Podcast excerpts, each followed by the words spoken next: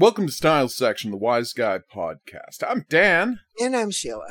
and well, we made it through the one segment uh, in this season that didn't have Ken Wahl in it.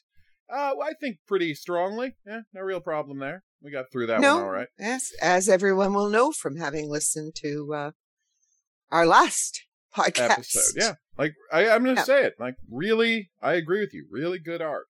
And now we're going to move into the midpoint between that arc and the uh, last long arc the show will ever do, which is a little tragic but also very entertaining. And it's the show. It's the act that uh, famously arc that famously cannot be watched anywhere. oh. My favorite art. Yeah, in the entire series, I know it's, and they don't let you watch it because of all the licensed music. Well, again, luckily it's on YouTube. That's what Canal Fan four five eight seven has been there to do kindly. It's all available on YouTube. You're going to be able to watch it, and thank heavens the people who wrote all that music and own that music, and I guess worked on the show.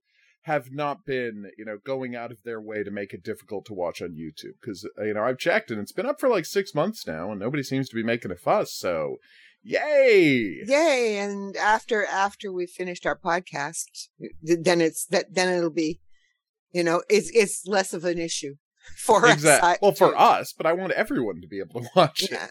Well, it's um, I think that that is um, yeah. I mean, it's Yes. like so many things. You know, it's well. Th- let's just start in with "Stairway to Heaven," a classic case of the problem. Yep. Oh my god, it's literally the title of the episode. Yes, and when it originally aired, Yep. we Stairway got to to listen. yeah, to Stairway to the Heaven. Episode.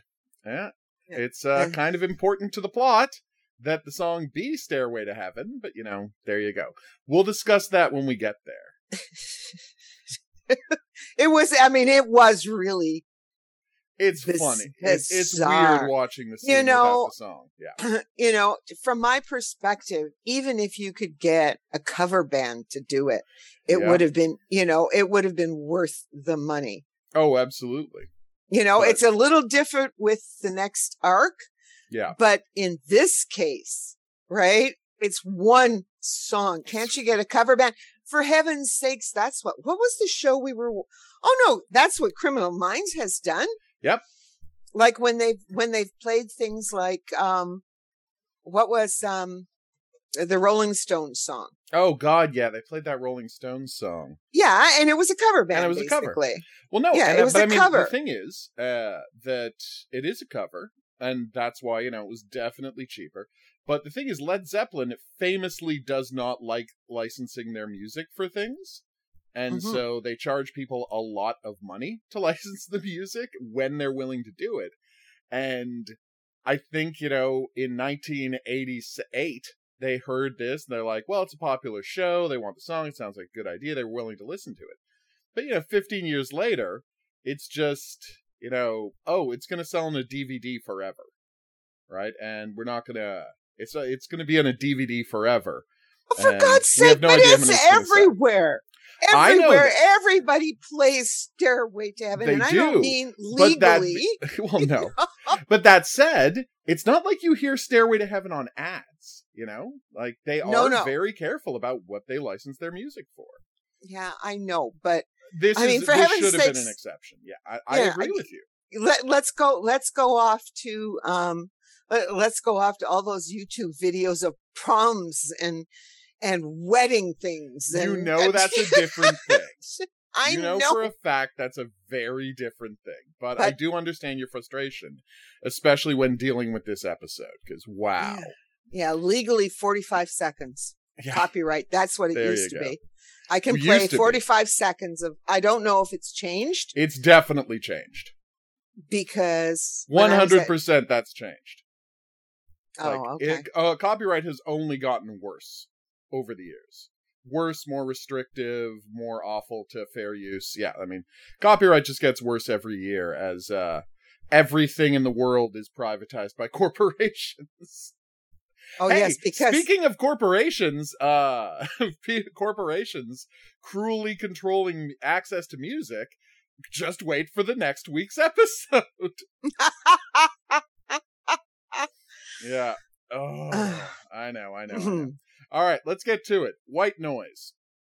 We start in Vinny's house. We no, a- no, we're doing Stairway to Heaven Oh yeah, first. no, that's yeah. Sorry, white noise. Uh, Stairway to Heaven. White noise We also second. start at Vinny's house, so Yes. it really didn't affect anything. Uh, uh, we start at Vinny's house. He is not doing Asleep. great. He is Yeah, asleep. he's not, and he's a- asleep. yeah, he's asleep. He hears a banging on his door in the middle of the night. Understandably, he grabs a gun. He's not a Mhm. crazy person. Not at all. Uh, no, no, absolutely. Right. He's uh, not a crazy person. He understandably grabs a gun and he's like, okay, what's going on here? And it turns out it's Frank. And Frank is drunk. Badly, badly drunk. And this is our, you know, only our second window, the first time being when he cheated on his wife, uh, to really getting a weak and vulnerable Frank. Yeah. Which is uh, kind of nice. It's kind of see the layers this guy has. Ah, And we get a wonderful personal conversation between the two of them where we find out that Frank's wife uh, is an alcoholic Uh-huh. and she's dying of hepatitis. And it is uh, her liver has stopped functioning, and now she essentially, and this is the scary part, uh, it's got her brain so foggy that it's the equivalent of her having Alzheimer's. Yeah. Which yikes. Uh it's it's a rough it's a rough diagnosis. And the only thing that could possibly help is getting a new liver, a liver transplant. And he can't afford that because it's a quarter million dollars just for the operation and government insurance won't cover this for someone with a pre-existing condition if that pre-existing condition is alcoholism. So her her excessive drinking where she's damaged her own liver means they're not going to cover it. Mhm. Which is rough. Uh, it's exactly how insurance companies operate, by the way. And this is one of those situations where I'm not going to say that we do it better here because uh, internal organs are in short supply everywhere. And there is, and the way the show depicts it is absolutely right. They justify, like, they justify who gets one organ based on who is the most likely to get the most years of use out of that organ, Yeah. unless you're rich. Yes. Well, as I said, hence Rocky Handsome in The Man from Nowhere. Yes, I know. All of the to- organ, all of the organ break, uh, brokers. Yeah, I know, Yeah. right? Ugh. But yeah, like, and the fact is, if, if you are rich, there are ways around this system, and that's what the episode is about. Yep. Oh, oh my god. So, uh, it's it's. I think it's a stellar episode, and I mean, it's it's very interesting because it gives uh, Jonathan Banks a chance to stretch like we've never seen him before on the show. Like he really hasn't a ch- had a chance to full on stretch the way he does in this episode, and I love that about this episode because he's so good in it. You know, like ah, I know. I mean, I'm I'm yeah. We all know my feelings about Jonathan Banks. Big Yes. fan of Jonathan Banks. You know, star of star of this and Breaking Bad, and especially Better Call Saul. Jonathan Banks, who's always a treasure, but here, like, it's the first time that we've gotten completely behind the wall of Frank, and you might say, well, isn't it a bit much to say uh, that the man puts up a wall between his feelings and everyone else? Well, that's what his wife certainly thinks. like, yeah, and and that's if you've been watching this, that is certainly what John Henry Raglan thought. thought, yep. Like he thinks that compared to the rest of them, Frank's just a robot. You know? Yes, that's tends to be the way that people think of Frank. He Yeah. just does not allow those emotions. Once in a while, he does. He Yeah. just breaks through a little bit, but basically, part, no. No, he's just like the job is the job, and you go to the job and you be a man, and you just keep your head down and you do the job. Yeah. Of course, when he started doing the job, he had no idea just how awful the job was, and well, that's what makes his journey a fascinating one. Yeah, because he doesn't quit the job. Yeah, he never quits because again, he's wrapped up too much of himself in his identity as FBI agent Frank McPike. Yeah. and I think that's key to understanding him as a character. So, whew, we see him on like we do a bunch of uh, scenes. It's fantastic. Like, I mean, it's it's almost foolish to try and uh, address this in simple chronological order because it's really just about these set of character scenes we get about the characters' relationships to one another. I mean, oh, you get Vinny going down to yell at the doctor. Yeah. And the doctor has a fantastic scene where, like, his, his metaphor about his boat models yeah. really well written. It's like, you know, I spend a lot of money to have a boat, but I work as a transplant surgeon. So I don't get to go out on a boat because at any moment I can get the phone call that someone has died and I have to go to put their organs in somebody else. I have to be here. Like, I could never be more than half an hour away from the hospital. So I don't get to go out of my boat. I get to sit in an office building a boat models to calm my nerves while knowing at any moment I could have to go and put a new heart in someone. You're like, or go and tell someone it's not working. Yeah, or go or and go tell someone and... the uh, the organ didn't take, and after all of that, their loved one is going to die anyway. Like, yeah. yeah. he makes a strong case for how yeah. unbelievably rough his job is. You're like, okay, I get it. I get how you can seem hard, heartless, but oof.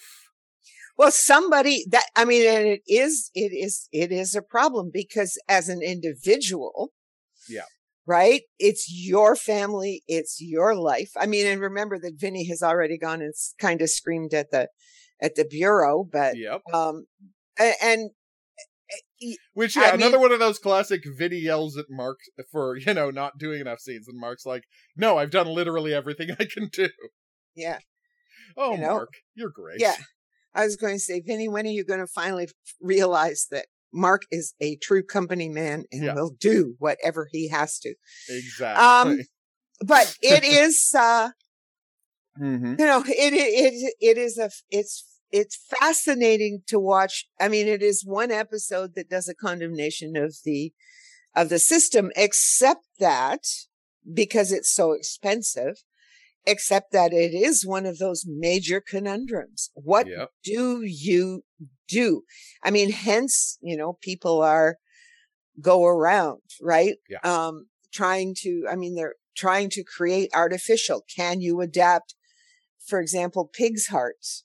because apparently or, pigs are the closest to, to us, humans. Yeah. To humans in terms of whatever it is and oh, yeah. less likely to reject. Um, yeah. yeah. Can you find a way to get the, to get the liver to grow? Now the liver will, if you quit drinking and if you can get the hepatitis under control, the liver will heal itself. Yep. It will grow back. If you get it early enough, right? But hers had been too, and in fact, uh, well, she had the take, hepatitis. What's interesting about liver is liver is like the one organ. Yeah, no, it absolutely trashed her liver. It's not going to get better.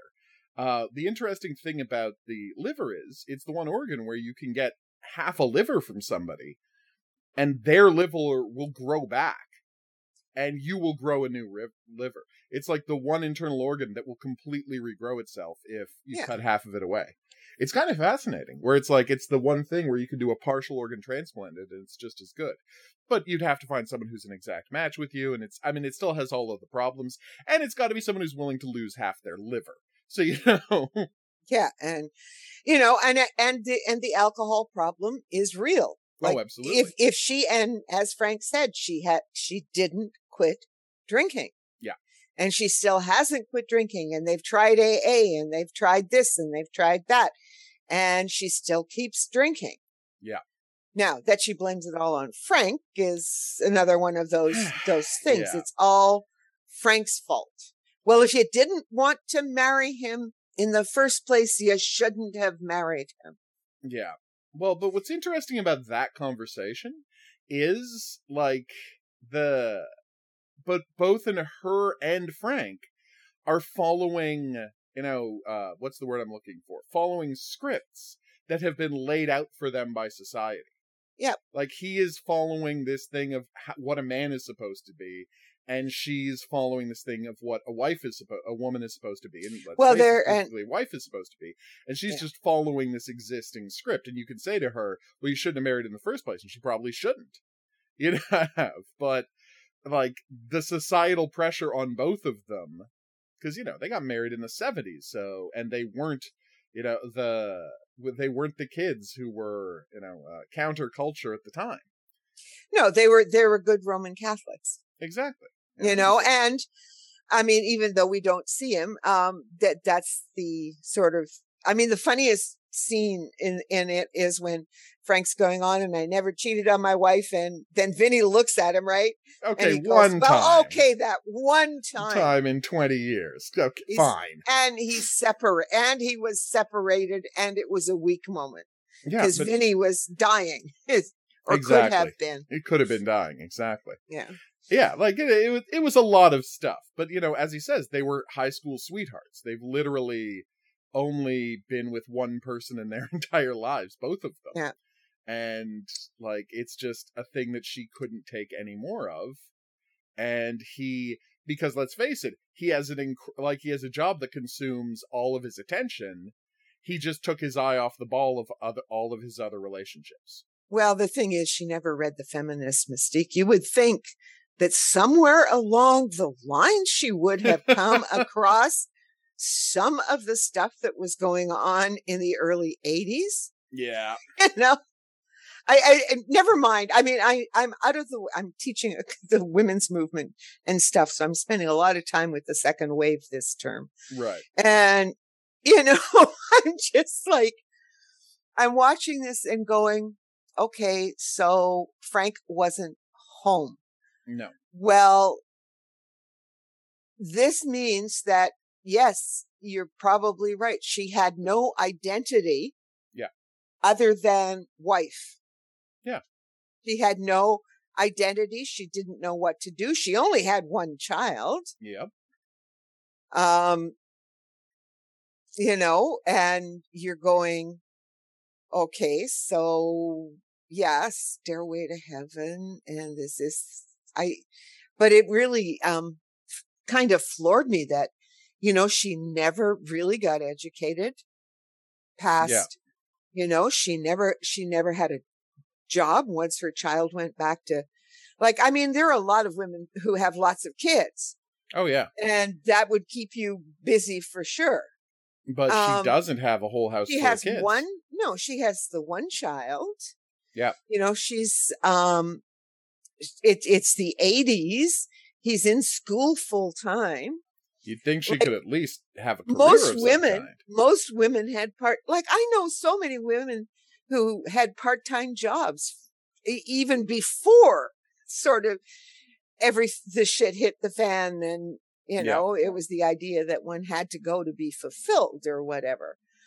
But, um, yeah, she didn't, um, have any of that. well no and i mean she she wallowed in I mean, it's Clearly. made uh, yeah it's like this was a woman who has spent this time wallowing in self-pity rather than trying to fix things and she has chosen to blame all of that on frank and i would say only some of it is frank's fault yeah i mean a good portion but in in some ways if frank didn't you know if frank didn't pick up um on this well yes well first of all yes a lot of this is frank's fault because frank commits to a marriage and then isn't home ever Yep. and that was the thing you know and so when she she left him you know and then she you know and she put the dog in in in know, a in a home kennel. in a kennel right know. rather Still haven't completely forgiven her for that one. Well no you know i mean it is um she is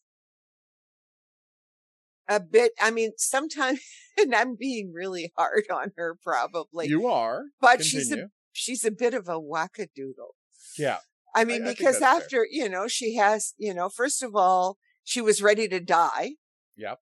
Like, I think most alcoholics are quasi suicidal anyway, because there's the depressive, it's a depressive. Oh yeah. So, um, I see that. so she had decided that, yes, she had made her peace with the world. She was, you know, ready to she, go. you know, but the other thing is, is that she's making all these decisions. She doesn't even try to talk to Frank about this. No, she keeps Right? him completely shut out of the process. you know, like, um, she's her planned her own funeral. She's going to send their son to live with her sister, right? Because Frank Yeah. shouldn't have like Frank is not going to have the time uh to right to to Well, spend Frank- with Bro- uh, Yeah, to she doesn't even give him.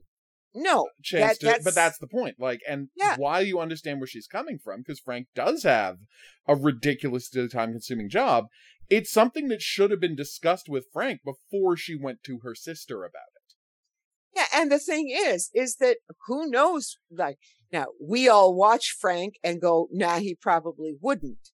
Yeah. And maybe she says, "No, he's not going to give up her job," but she should have discussed it with him so that he was on board rather than just dropping it on him.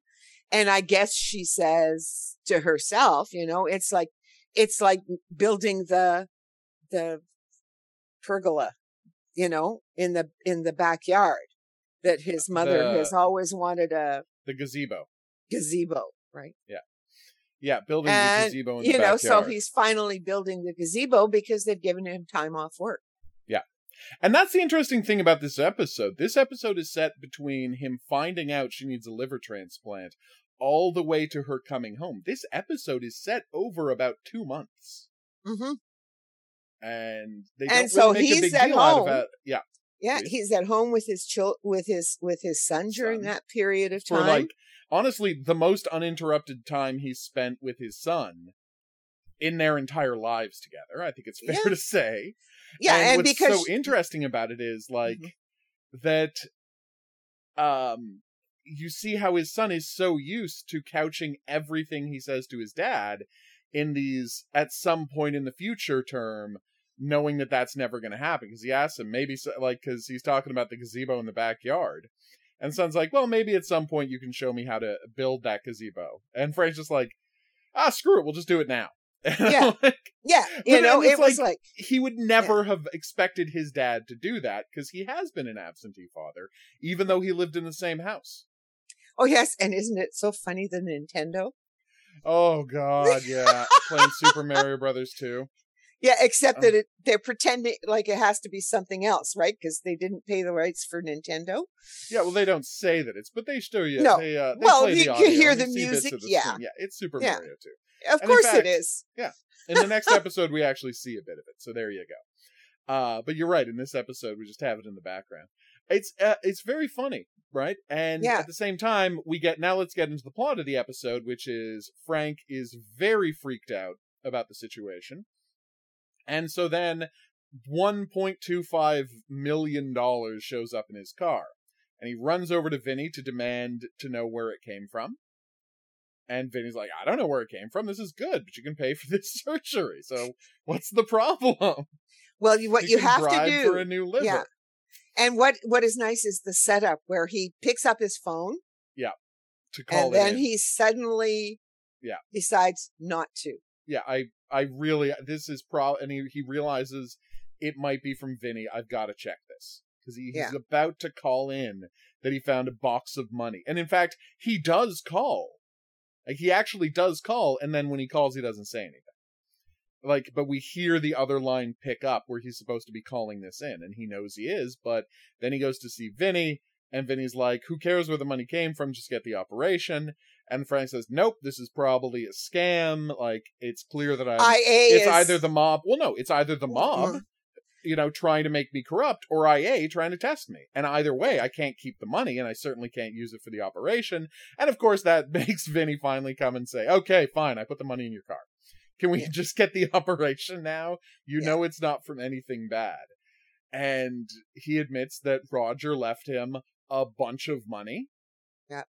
Roger left him a bunch of money to make a clean getaway if the government ever does to him what it did to Roger.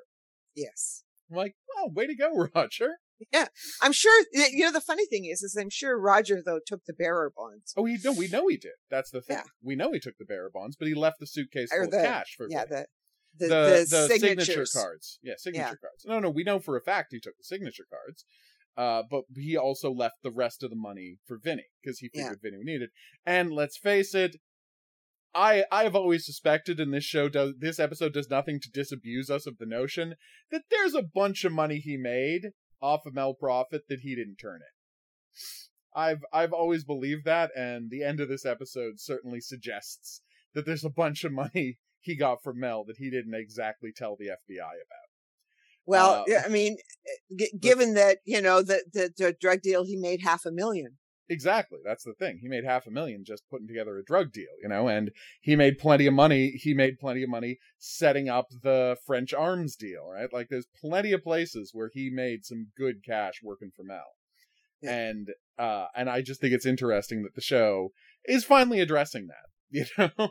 Yes, but never coming clear. oh know? yeah.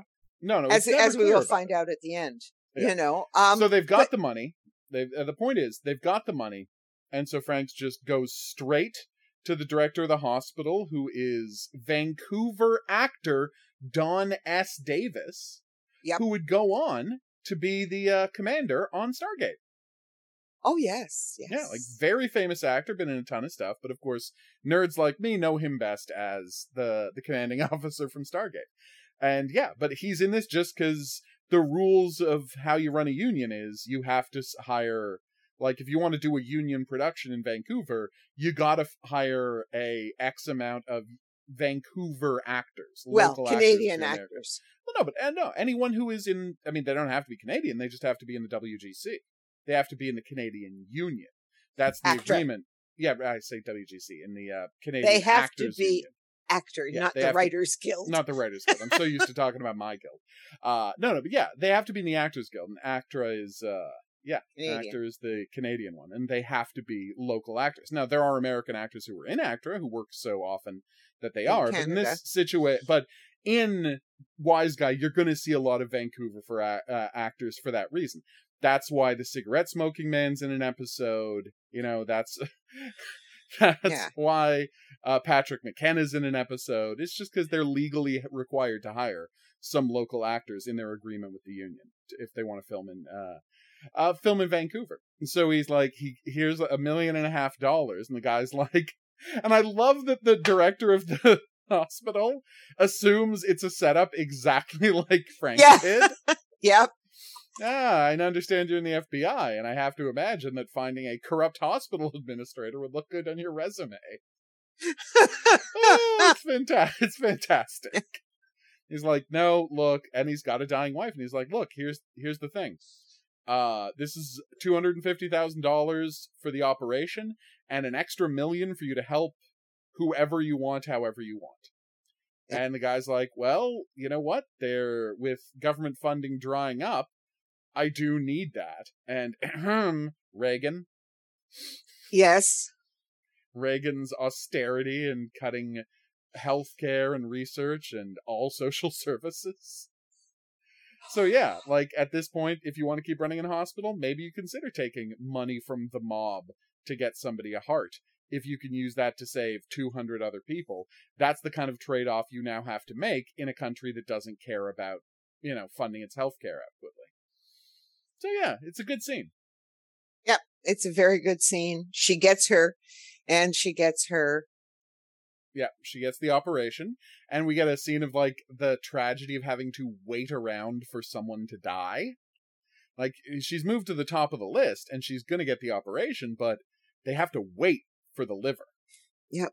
And that messes with her head as much as anything else in this episode did oh god but she gets the operation and we do the little cut and this is where we have the gazebo building scene to establish just how long it is between the operation and her being able to come home. We see that the entire like they have had time to build an entire pretty darn nice gazebo. Yep. You know in the dead of winter. Like we almost get a season change. It's so long she's in the hospital but yeah, she's in the hospital for a long time. The liver takes, she's able to come home. And that's when she breaks the news to Frank that he shouldn't be there when she gets back. Oh, so brutal. She's seen the white light. She's seen the white light. She had the near death experience, and she's going to devote herself to helping the world. But yeah, when you find out what that is, I know, right? I'm sorry. I have It's I know, funny. I know. I don't have a lot of sympathy for this woman. I get it. I, you know, that's what you call helping the world. People who haven't watched Wise Guy don't know what I'm talking about. Yeah. But wait till you find out. Wait, wait till you watch No One Gets Out of Bettendorf No, no, it's uh to die in Bettendorf. or To Die in Bettendorf. Yes, Yeah. To Live and Die in Bettendorf. Just to die in Bettendorf. Uh Anyway, never mind. no, no, you'll get we'll get there next season, but it's, it's pretty funny. It's pretty funny. it's funny. pretty funny when you remember this episode. Well, yeah, but I think part of the thing about the character is like, sh- I mean, I know it's mean to say, but she is fundamentally a shallow person because she's, uh, but part of it's because like she has never let herself go and explore what she wants to do and who she wants to be, and her first attempts to do that at age forty-two are not are not great.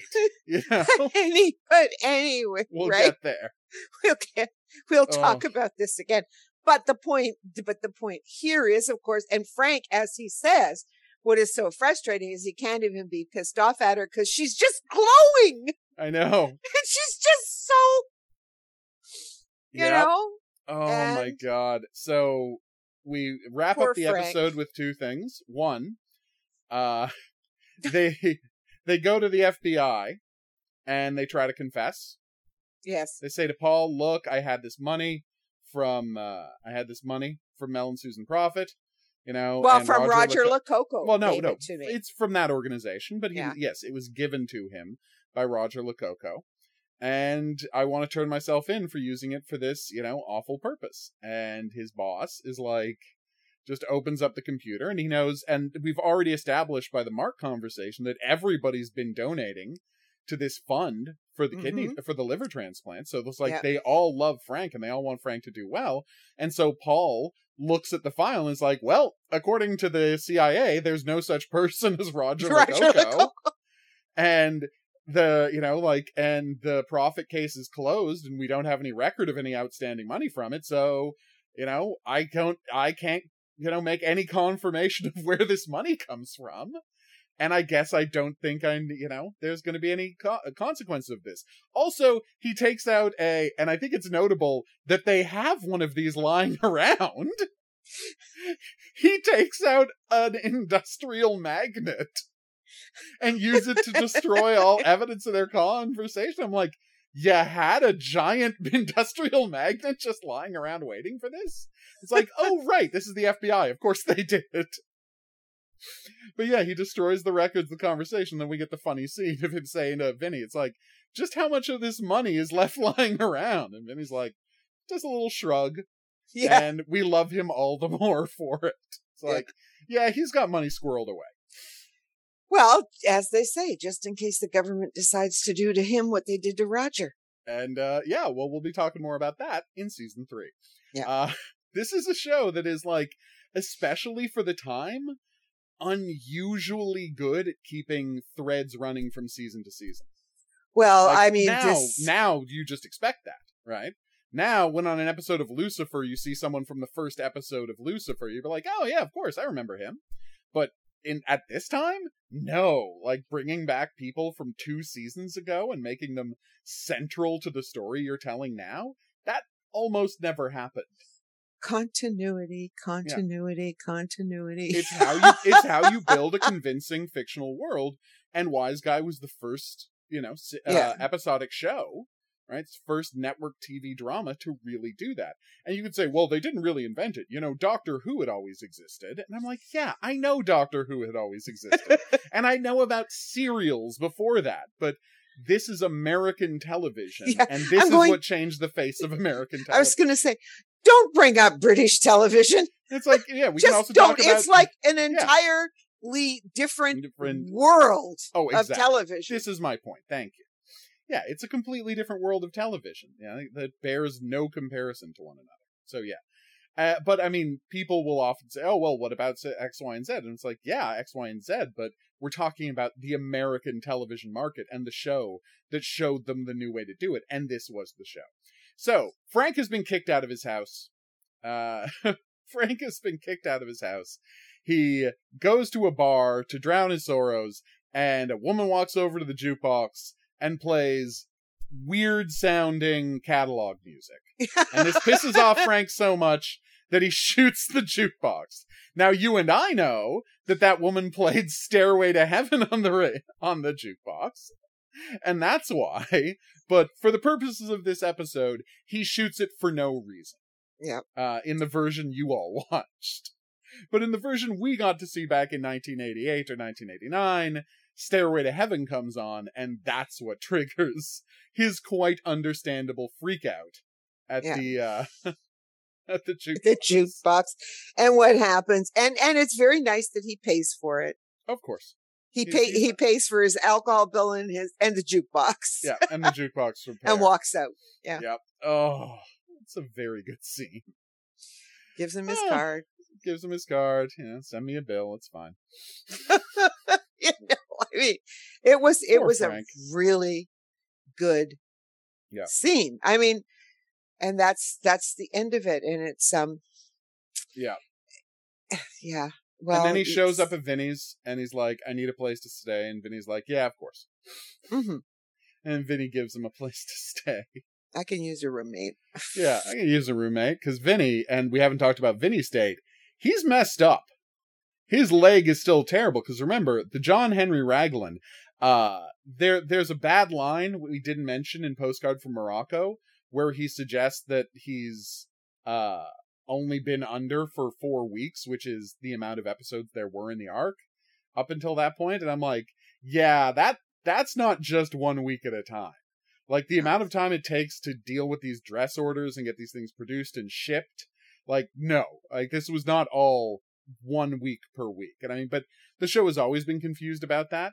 I mean, because previous week, uh, you know, previously, like one week ago, we're massively underestimating the amount of time the story took, and this episode, like it's it's clearly no one says it, but it's clearly two months over the course at of a, at least two months over Yeah. the course of a single episode. And which is why, when we start the next episode, White Noise, Frank is really concerned about Vinny. Yeah. Because Vinny should not be this as messed up. Yeah, he got hit by he got hit by a baseball bat and then he got run over by a car, but he's a 30-year-old man. He's in relatively good shape. He should not be this messed up. Yeah. And of course massively taking painkillers Yep, he's got a serious painkiller problem. He's just popping them like candy, and they're not doing any good. And we don't have oxy yet so thank we don't god thank God. Yeah, he's just taking Tylenol threes, but still, that's Or pretty codeine, bad yeah. too. Or yeah, well, that's what Tylenol three is. It's the codeine stuff. yeah Uh, anyway and yeah, so he's in bad shape, and so Frank insists that he goes and have his physical because he hasn't had a physical in two years. and and he's not like- going and he's got no interest in going because like all people in chronic pain that he has turned against everybody and the pills are making his head foggy and he can't see when people are trying to help him. And so it takes paul showing up in his living room to say your choices are go and get a go and get a physical or retire. Yep. and here's your retirement watch. Here's your retirement watch. And the retirement watch is a jackass where its tail is the the, the, timekeeper Yeah, the the, hour timekeeper. and Yeah. Oh, it's Uh. it's good. It's funny. It's very funny. And Yeah. so he does go, and he goes to see the guy, and we see him going there. And guess who else is at this facility at this time? daryl yep, we haven't seen Daryl for five episodes, and uh, he's in the hospital too, getting treatment for you know, uh. Uh, the treatment he's getting that essentially they had to agree to to keep him from getting charged with all of the sexual harassment he was doing of strange women over the phone. Uh, as he says, not strange women stranger women women he didn't know Yes, that's the same thing. Come on. no no strange women Yes, strange women, women he didn't know. yeah i know you're- but But the okay, you're Never that is a, mind. that is a weird thing to No. call me on. It is. no never mind i people listening will understand my complaint Oh, okay. okay let's go on But anyway, he's calling random women on the phone, and That's it. obviously they decided to. uh Obviously, the story there is they decided to cover it up, and like Yeah. so they wanted to make him go away without a fuss, and they didn't want this to become a big thing. So he decided to. Uh, so he accepted that he needed mental help, and so he got committed to the institution for X amount of time until he can get out. And while he's in there, he sees that Vinny is also in the institution. Yes. He's Well, the like, "Oh." doctor has to leave and leaves Yeah. him in the room by himself. Yeah, and he's like decides to start snooping around because, as he says, information is power. He sees Vinny that Vinny's there, and he says that oh, Vinny is here for a physical. Maybe instead he's here because he has violent outbursts and needs psychological treatment. And that's what he puts in Vinny's file. And so Vinny goes to see his orthopedic surgeon, uh, or orthopedist. I guess he's not doing Yeah. surgery. So he goes to see his orthopedist, and he talks to the orthopedist, and the orthopedist is like, "Let me try. Uh, like, no matter what they've done hasn't worked. Let me try something." And he just essentially, uh, That's a chiropractic- Yeah, go yeah. basically a chiropractic move. Essentially, his leg had been slightly misaligned. Yeah. Like uh, after it was repaired, it was slightly misaligned in a way that wasn't really visible on the uh, on the X-ray. X-rays so, and things. as Yeah. he says, a muscle or a nerve was being pinched by the bones every time you moved, and so of course it's going to be agony. And now it's fixed, and Vinny finds out that yeah, he is healed. Like it really was. The minute that was gone, he was able to function perfectly fine. Yeah. And so he's pretty happy until he gets to outside and finds out that oh no, they wanna they wanna lock him away. And. Vinny, I mean, it's the thing we're always talking Vinny. about. Vinny being Vinny, um, re- reacts pretty harshly to someone grabbing him and trying to lock him away. Well, it's Martha Mitchell syndrome always. It's like if someone treats you like a crazy person when you're sane, you immediately start acting like a crazy person. Because crazy people also don't want to be locked away and also claim they're being persecuted. like, it's a bad situation, except literally they are being persecuted. And Martha Mitchell was right, and Vinny Terranova was right, but that's not how they treat them, and it it messes you up pretty hard having this happen to you. And so Vinny gets locked up and tied to a bed and drugged and has a vision of Sonny. Which is oh oh my god, getting him back. yeah. Wow. Well, as I said, he's he's been given drugs, of course, antipsychotic drugs. So of course he's having these hallucinations, Yep. and it is wonderful. Oh my god, getting Ray Sharkey back for this episode. It's so fantastic. Like just bring like and so we get a, a series of surreal dream sequences that are I mean I would say they're just fantastic. Like Yep. they really are. They go they court they, you know, um they cover all of his relationship with Sonny. Like they, you even get a scene set on the handball court Yep. uh, from episode six. Like everything gets touched in. Yeah, Him and the women, him and his relationship. It is like I was always good to your mother and your brother, and so Pete is now there in Vinny's fantasy working for Sonny, Sonny. It's, Up in heaven. up in heaven, or Yeah. in purgatory, or God wherever knows it is where. they end, wherever it is they end it. The two of them ended up together. It's it's a great scene. Yeah. like it is just full stop. Uh, it's a great scene, and the two of them. Oh my god, the chemistry's right back right away. Yeah. the two of them are so good together, and it must have been so refreshing to have him back. You know, oh, it, he's. It's it's a wonderful series of scenes, and I mean, it's like you've just got to see it for yourself. How good they do at writing all of Vinny's fears Yeah. about who he is into into Sonny's dialogue. Yep. Yeah, and especially because like you have this extra him feeling slightly guilty because again, Catholic FBI good FBI man, his mother. So he like he even feels guilty about the fact that he used this dirty money to save Frank. You know, to save Frank's wife. Yeah. Sorry. Like he even uh, on some level he even feels guilty about that even though obviously he shouldn't. You know, as he says. They actually call out. You know how we had pointed out earlier, right? The fact that uh it was just the Oliver North story. Is Yes, what we were they- watching thing. They actually name check like the Oliver money going to North. Oliver North. Yep. If we if we forgot to mention that in the previous scene where they're talking to Paul. But so uh, or um before, yes. Uh, when he no, when he's talking to Frank, it's like the money going to Oliver North, and it's like, yeah, that's a very good analogy. Yeah. It really is. So yeah, very happy with them being in. So he's he's a little guilty about that. Like he really is. He's a little guilty about that. So you put all that together and you create the perfect storm for Sonny to get stuck in Vinny's head, which is Yep. exactly what happens.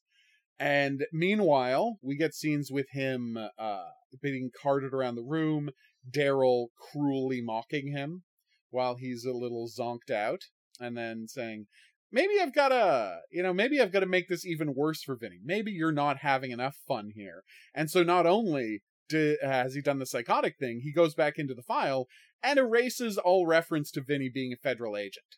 Yep. So that when he says he's a federal agent, if anyone actually, you know, on a whim checks the file, not that anyone's, you know, rushing to do that, but if someone checks the file, they will find out.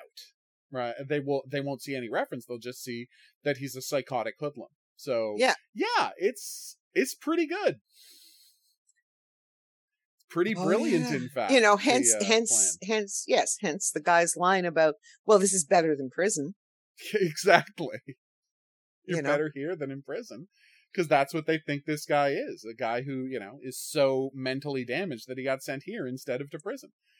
It's it's good. I mean it's uh it's a very thrilling episode. It's very tense. Uh there's a scene where he meets uh befriends a guy in there who is uh i i think kind of wonderful. Just he uh, he befriends him simply because that guy doesn't like him much any like uh that guy doesn't like the uh the guards and the doctor much anyway. He doesn't think much of them. Nope. yeah so i thought that was a nice touch. I was very happy to see that. And what was the uh there's the other scene. Oh god. Um so vinny like gets it in his head that he's uh, where frank and lifeguard are talking. Yeah. Right?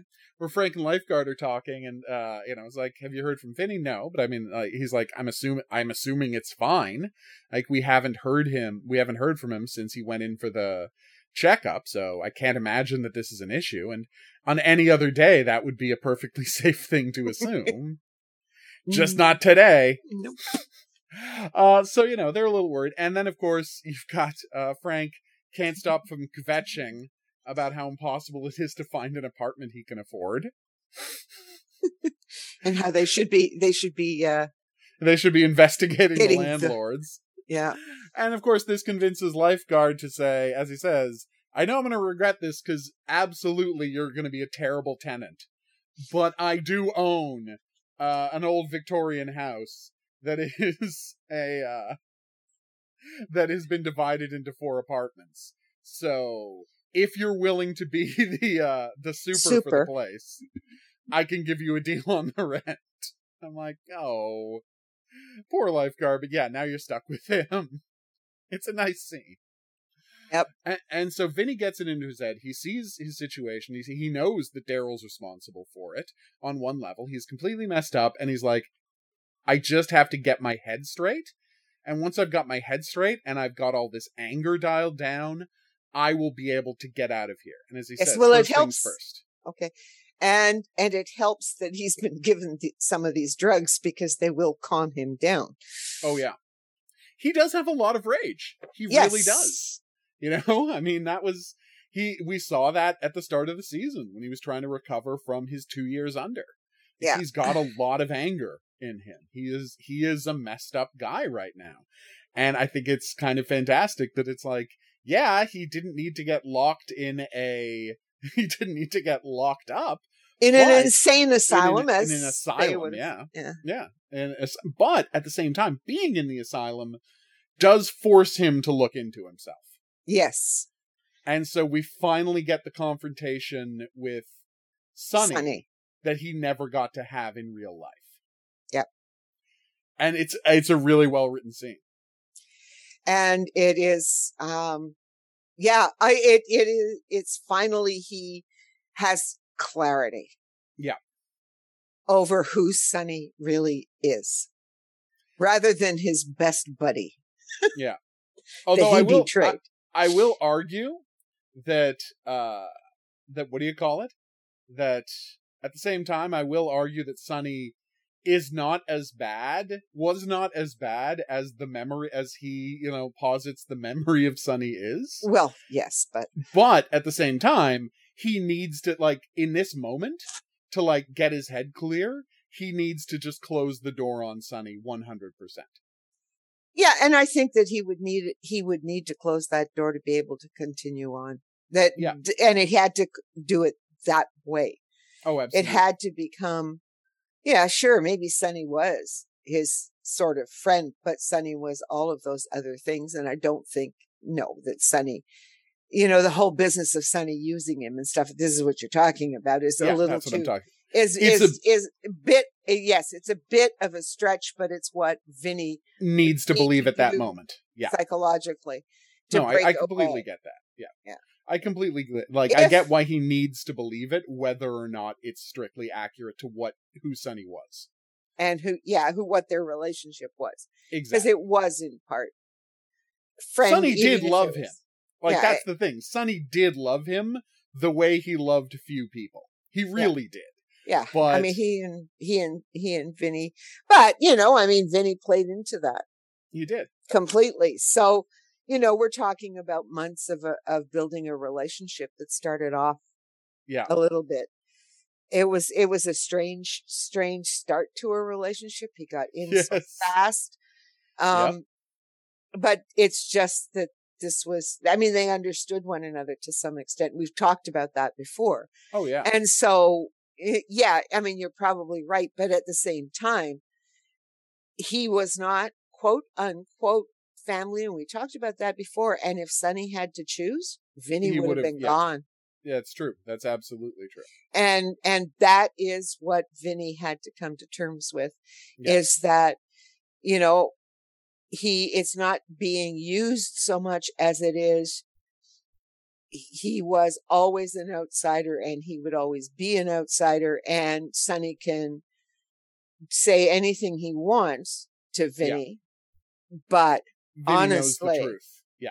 the truth is that if Sonny had to choose between his family, Yeah.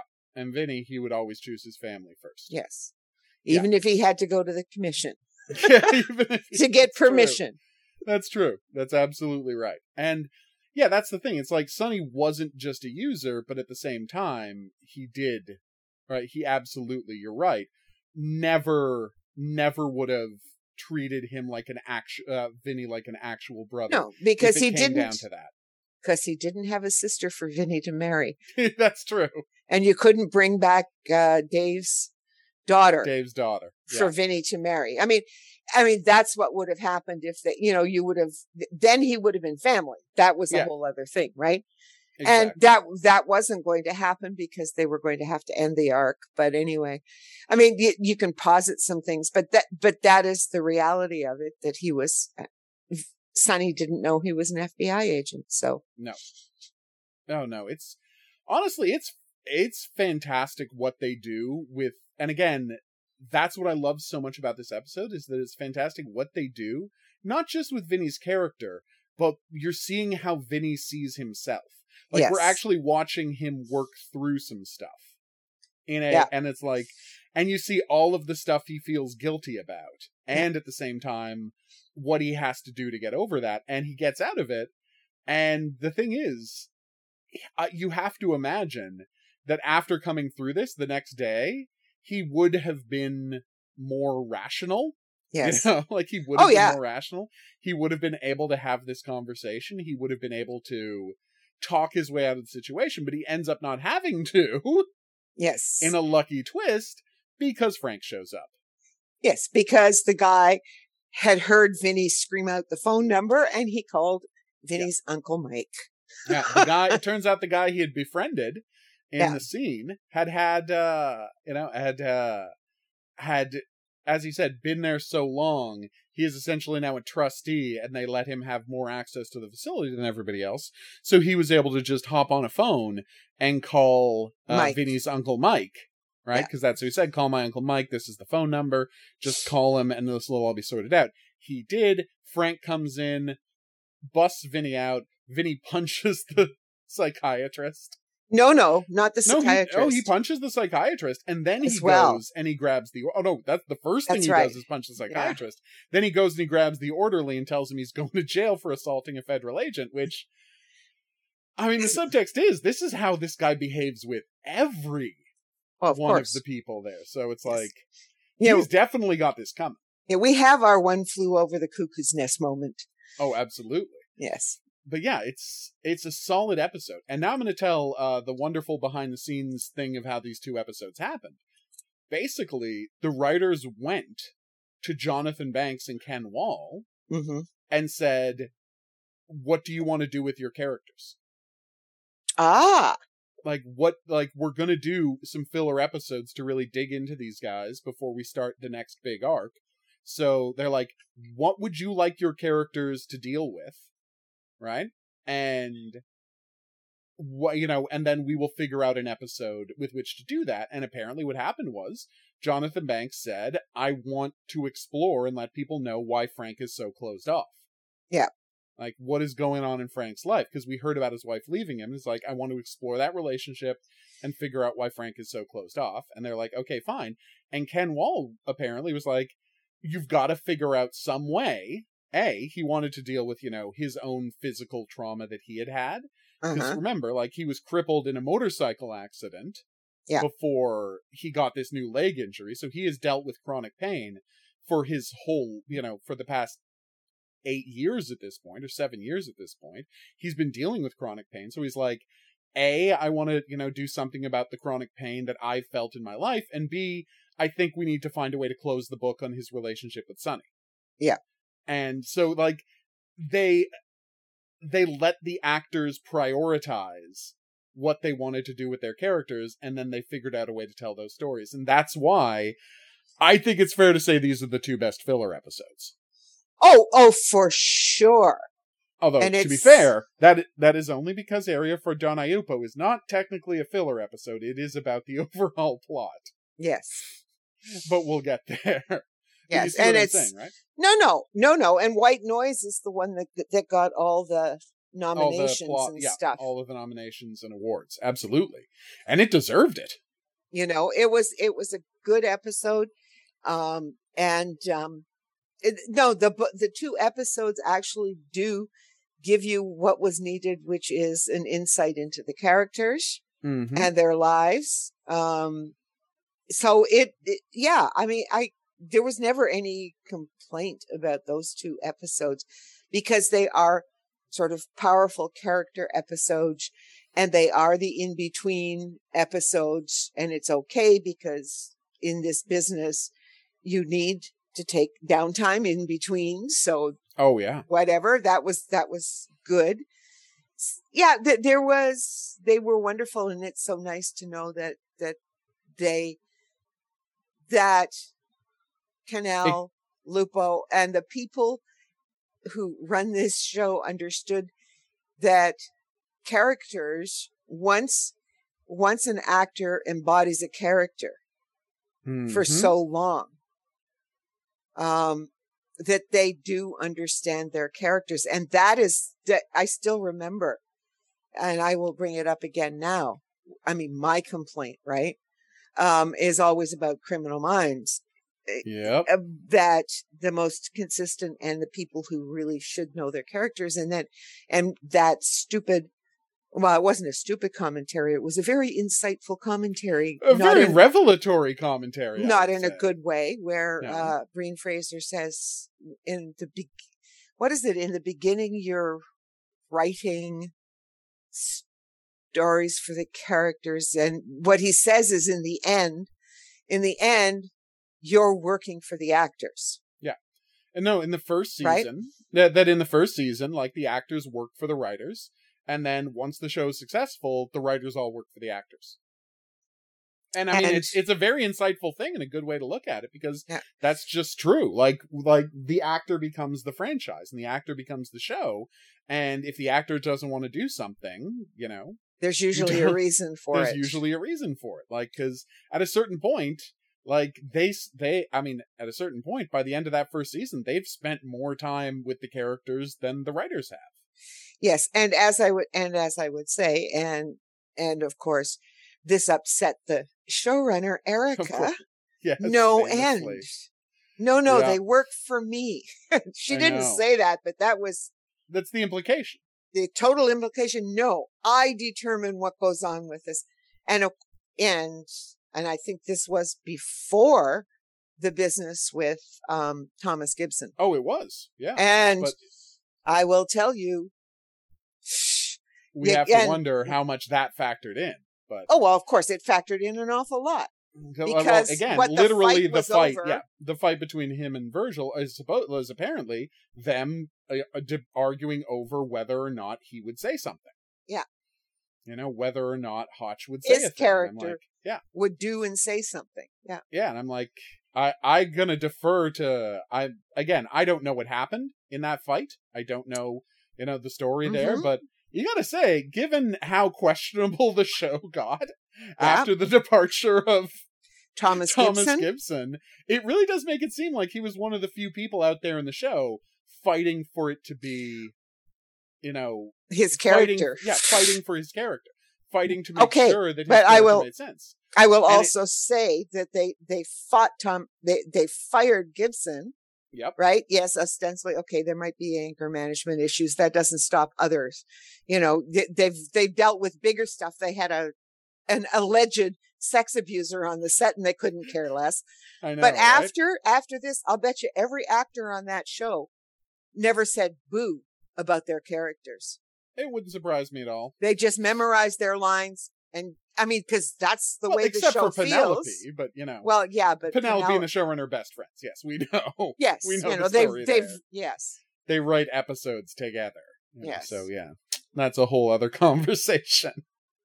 But no, I'm sure you're right. Like that's the thing. I'm sure you're Yeah. right that like, and that's why it's so great to like actually See hear this. the actors. Well, no, and it's like I got Yeah. this information from like reading interviews and listening to Ken Wahl's commentary in this Yeah. episode. Like to see actors that are like tr- the, whose input into their own character is truly valued. yeah, You know, it's such a rare thing for like the creative, the creatives, you know, the writers and the directors to to willingly just hand over control and Mhm. say, "What do you want? Like, what do you want to explore about your character?" And then we'll just figure out a way to do that. It's it's incredible. It's rare, you know, especially at this time. It's Yes. incredibly rare, right? Mhm. like especially at this time it's incredibly rare and it just gets more and more like impressive when you see where the show goes from here Mhm. excuse me yes, so it's I don't it's magnificent. It's they're just two great episodes. And I just love that the understanding that you know it's like yeah these two guys are the show. Hmm these two guys are the show so let's see how they look at the show. Let's see how they look at the characters. Let's give them a window into it. Like every tv show right what happens is and you'll see this watch you know watch the um uh watch the credits in the opening of a show by season three of a show whoever the star is is going to be listed as the executive producer of that show. That's just a fact you know? Because now it's like it's pretty common for them to want to have a lot of input into the show if they're a star and now there's a mechanism right for them to have that to become producers on the show and become involved in the overall storytelling. And yeah sometimes it's just a way for them to get an extra check and they don't actually work on the writing and i'm not going to say who i've heard that about but you know that has happened that has absolutely happened but uh, most of the time it reflects this attitude of what Breen Frazier was talking about, where the actors just want to get more involved. And this is like actors wanting to direct episodes, actors wanting to do at least the story, if not fully write episodes. Like, they become closer, and you don't see a huge amount of evidence of that before these two wonderful. I mean, I'm sure it happened because, you know, there were stars who developed shows for themselves back in the day. But it's now a completely common thing and seeing this episode of Wiseguy shows you where that those kinds of changing attitudes were. Because again, yeah, it is interesting, and especially because Wiseguy is one of the early shows to have a full writing staff who wrote all the episodes. here's here's an interesting thing. Okay, Yeah. just when you mentioned that, that when you go back and look at creators. Yeah. Who were heavily involved. Like, as you say, it, you, it happened before. But the minute I start to think about when did it happen before, Lucille Ball and Mary Tyler Moore. Those are the two. Yeah. Who were 100% Okay. in control of their own shows. And I think Danny Thomas probably was as well. Because it was, surprise me. you know, It was the um, Danny Thomas show. Yeah, it was the Danny Thomas show. Um, but they are still all sitcoms. Yep. Right. Even when they have, you know, they, they still have running story. And that's the thing because the, the, the Lucy shows, I never really liked much of Lucy all that much, but Right. she did a wonderful job in terms of control and what she wanted and the same thing. And they were comedy shows and like Carol Burnett, for example, had her own hour long, but it's still, those were the days of instead of reality TV shows, we had, you know, um, these, what do we call them? The Sonny and Cher show, the Yeah, variety hours. variety hours, right? Yeah. Where you had music and comedy and a few sketches and things like Oh, that. yeah. Yeah, that used to be like an incredible thing. Like now, Gesundheit. Now it would be crazy to imagine that uh, Johnny Cash had a weekly show with songs and comedy sketches, but he absolutely did. Like that Dean- really yeah. happened. And Dean Martin and Dean, well, Dean Martin did it forever. Uh, funny fun fact. Um, this is this is a true story. Uh, you know who had one? Um, Who? uh, Richard Pryor. yes. And he's like, I will only do this if you let me just do whatever I want. And they're like, fine. And his comedy was so racially triggering that they uh they canceled the show after like two episodes had aired and paid him for the rest of the season to not do it. And interestingly, Steve Martin wrote on that show, and uh, it was one of the first big uh, showcases for Robin Williams. Yeah. Yeah, so um, it was a really common thing back in the day for like these variety shows. And the thing that was unique about Lucille Ball and Mary Tyler Moore is even when they were doing their variety shows, they were 100% running the show while being Yeah. a star. And it was fantastic. I mean, my favorite story about Lucille Ball taking control of her shows was uh, she had a good friend who was. Uh, uh, she had a really good friend who was in vaudeville with her, and that's who she wanted to play Fred Mertz on the on I Love Lucy. And the producers were like, "Yeah, well, he doesn't have any TV experience. We're not really comfortable with that." Blah blah blah blah blah. And that's how the other guy got the job on I Love Lucy. And so apparently, Lucille Ball said, "I'm never going to be in a position of not being in control who's on my own shows anymore."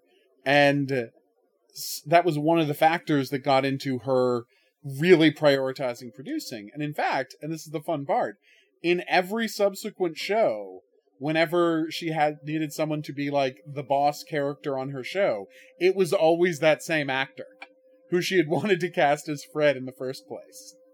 So it's like the same guy played her boss in Uh-huh. three different long-running sick well, two long-running and one short-running sitcoms afterwards. But I mean, it's like only someone with uh, full control over Aha. their personal image in their TV show would make a show where she cast her two non-actor children as her on-screen children on the show, which actually really happened. Uh, that was a uh, Life with Lucy, I think. But anyway, so yeah, um, this show uh, again, we're not saying it's the first show to do this. We're saying it ushered in a new era of like people taking the actors' thoughts about their characters very seriously, becoming normalized on network television, which is, I'm going to say it, pretty darn great. Yep. So yeah, It um, was. It, it was. All right. So two stellar episodes, like two really high points, but next week we're in a whole different like we're going into a whole different world. Uh, it is the most Yeah. unique. I think it's the most unique epi- uh, arc in the entire series. The one that is most different from every other arc because again, it's about the music industry. It's the first one to not be about Yes. crime in one. I mean, it is about crime, but it's the first time that he's not been dealing with, you know, violent criminals every week. And that's huge. Yeah. And you might be saying, how's it going to be interesting if it's not about violent criminals every week? And I would say, uh, don't underestimate the writers of this show. Never underestimate. Never underestimate what these people can pull off because they can pull off some incredible things. And they do. Starting next week. All right. Uh, so join us back here next week for uh, the first two episodes. Now, again, if you have the DVDs, if you're watching this on Prime, these aren't going to be there. I can't stress that enough. I want to make that 100% clear. You cannot watch these anywhere other than on YouTube or if you have old VHSs. Like, that's literally it. So, uh, I both have old VHSs Yep. and have access to the YouTube episodes. So, one more time, go to CannellFan4587. That's all one word. CannellFan4587. And head there and watch these episodes. So the first two are Dead Dog Lives, and I'm already blanking on what the second episode is. Do you know off the top of your head, or should I go check? No, you'll have to check. I'll go check. Hold on, everybody. Give me one second, and I will take a look. I can do. It's too late. I've already started the checking process. Uh, so yeah, the first one is called Dead Dog Lives. That I wasn't going to forget. And of course, the second episode, he said, trying to cue this up so he could say it as he finished the sentence and failing. The second episode is called And It Comes Out Here. So those are the two episodes you want to watch. Uh, Dead Dog Lives and And It Comes Out Here. Uh, be prepared. This is some of the most interesting stuff the show's ever going to do. Uh, everything we said about how fast the plot moves on Wiseguy is like doubled for this arc. Like everything moves so quickly, and it feels like you get an entire season's worth of television in just seven episodes.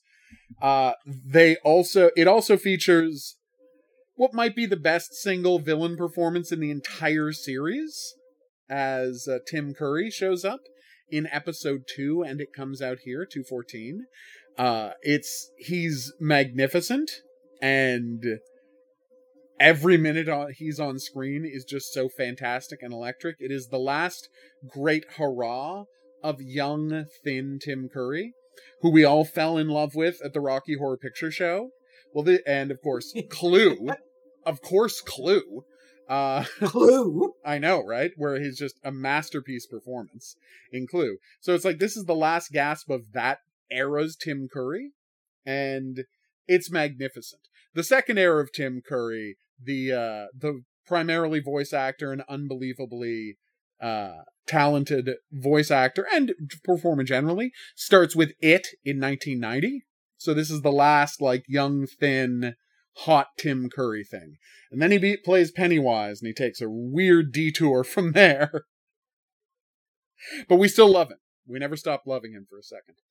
All right. Uh so it that's that. It doesn't matter. No, it doesn't matter at all. We never stop loving the man. All right. I thought I was Nope. clear about that. Uh, but no, Tim Curry's magnificent. All right, so join us back here next week for Dead Dog Lives, and it comes out here. We're going to put a link to Cannell Fans' uh, page, both on this episode in the description and in every episode of the Dead Dog arc, so you know where to find it. So that should be a blast. If you were listening to this on some sort of an app or podcast, be sure to rate and review it. That's how other people find the show. If you have any questions, if you have any comments, if there's any profiling related fiction you'd like us to check out, please drop us a line at profilingcriminalminds at gmail.com. We would love to hear from you. We'll see you back here next week for the Dead Dog arc on Wiseguy, but until then, I'll say that's right. Au revoir. And have a good week. Profiling Criminal Minds is a member of the Kinks Podcasting Network.